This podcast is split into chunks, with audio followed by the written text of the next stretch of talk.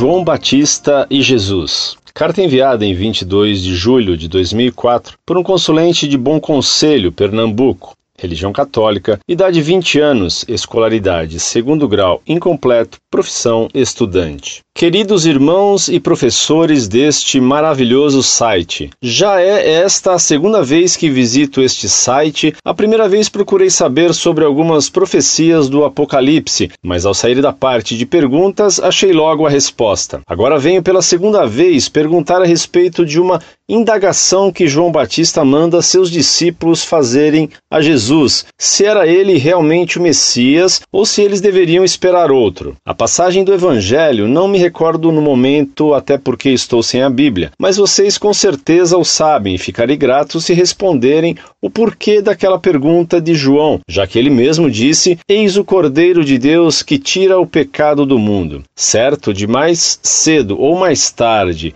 ser atendido, Agradeço.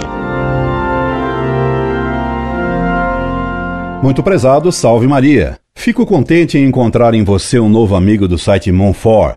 Reze por nós. São João Batista gozava de uma fama imensa entre os judeus e muitos deles julgavam que ele era o Messias prometido. Ora, a missão dada por Deus a São João Batista era de preparar o povo judeu para receber o Messias verdadeiro, Jesus Cristo. Por isso, São João várias vezes apontou a seus discípulos que deviam honrar e seguir mais a Jesus do que a ele mesmo. Daí, São João Batista anunciar que viria outro bem mais poderoso que ele e do qual ele não seria digno de amarrar as sandálias, e que batizaria não na água, mas no Espírito Santo. Marcos capítulo 1, versículos 7 e 8. E dizer: convém que ele cresça e que eu diminua. João capítulo 3, versículo 30. Ou ainda, eis o Cordeiro de Deus que tira os pecados do mundo.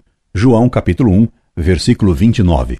Ou mandando que seus discípulos perguntassem ao próprio Jesus, e em nome de João, se ele era o Messias esperado, ao que nosso Senhor diz aos discípulos de São João Batista que contem a João que os cegos viam, os doentes eram curados e que o evangelho era anunciado aos humildes e etc. Mateus capítulo 11, versículo 5.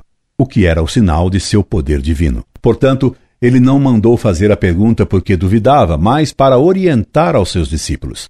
Esperando tê-lo atendido e aguardando que de novo você me escreva, como a um seu amigo, me subscrevo cordialmente. Incorde e sempre, Orlando Fedeli.